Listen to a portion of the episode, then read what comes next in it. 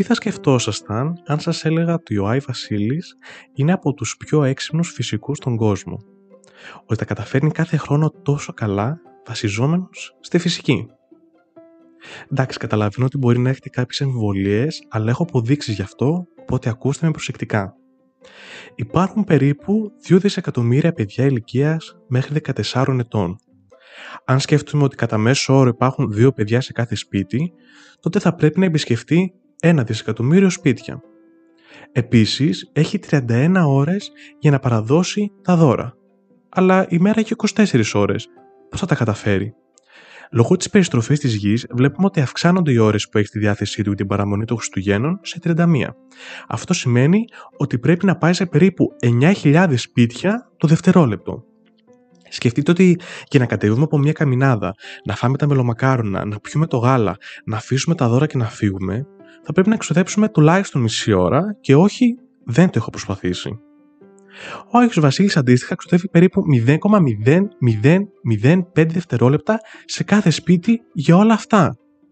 Επίσης, αν σκεφτούμε ότι κάθε ένα από αυτά τα 1 δισεκατομμύριο σπίτια είναι ομοιόμορφα κατανεμημένα σε όλο τον πλανήτη, θα πρέπει να διανύσει απόσταση 120 εκατομμυρίων χιλιόμετρων με τα σπίτια να έχουν μέση απόσταση περίπου 0,12 χιλιόμετρα.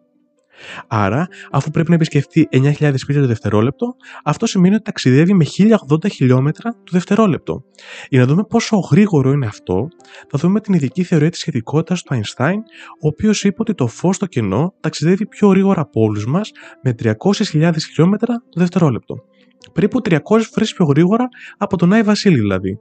Ένα τυπικό αυτοκίνητο, για να σκεφτούμε, θα ταξιδέψει με μόλις 0,014 χιλιόμετρα ανά δευτερόλεπτο. Περνώντας τώρα στα δώρα, πρέπει να πούμε ότι για ένα δισεκατομμύριο σπίτια με δύο παιδιά, με το κάθε δώρο να ζυγίζει περίπου ένα κιλό, θα πρέπει να κουβαλάει μαζί του 2 δισεκατομμύρια κιλά ή 2 εκατομμύρια τόνους.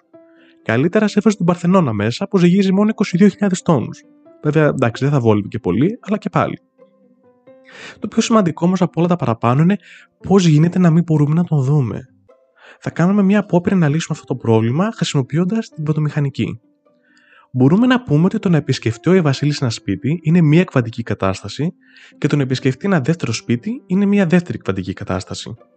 Αν προσθέσουμε όλες αυτές τις καταστάσεις, βλέπουμε ότι σχηματίζεται μια εκβαντική υπέρθεση, όπου και αυτή είναι μια πιθανή εκβαντική κατάσταση. Με πιο απλά λόγια, αυτό μας λέει ότι ο Εύα μπορεί να επισκεφτεί όλα τα σπίτια ταυτόχρονα, με έναν όμως περιορισμό. Να μην το δει κανείς. Γιατί αλλιώς θα καταρρεύσει το σύστημα. Οπότε, την επόμενη φορά που σα ρωτήσει κάποιος γιατί δεν βλέπουμε τον Άι Βασίλη, πείτε του απλά γιατί θα καταρρεύσει το σύστημα. Καλές γιορτές. Ραντεβού στο επόμενο επεισόδιο SciTales.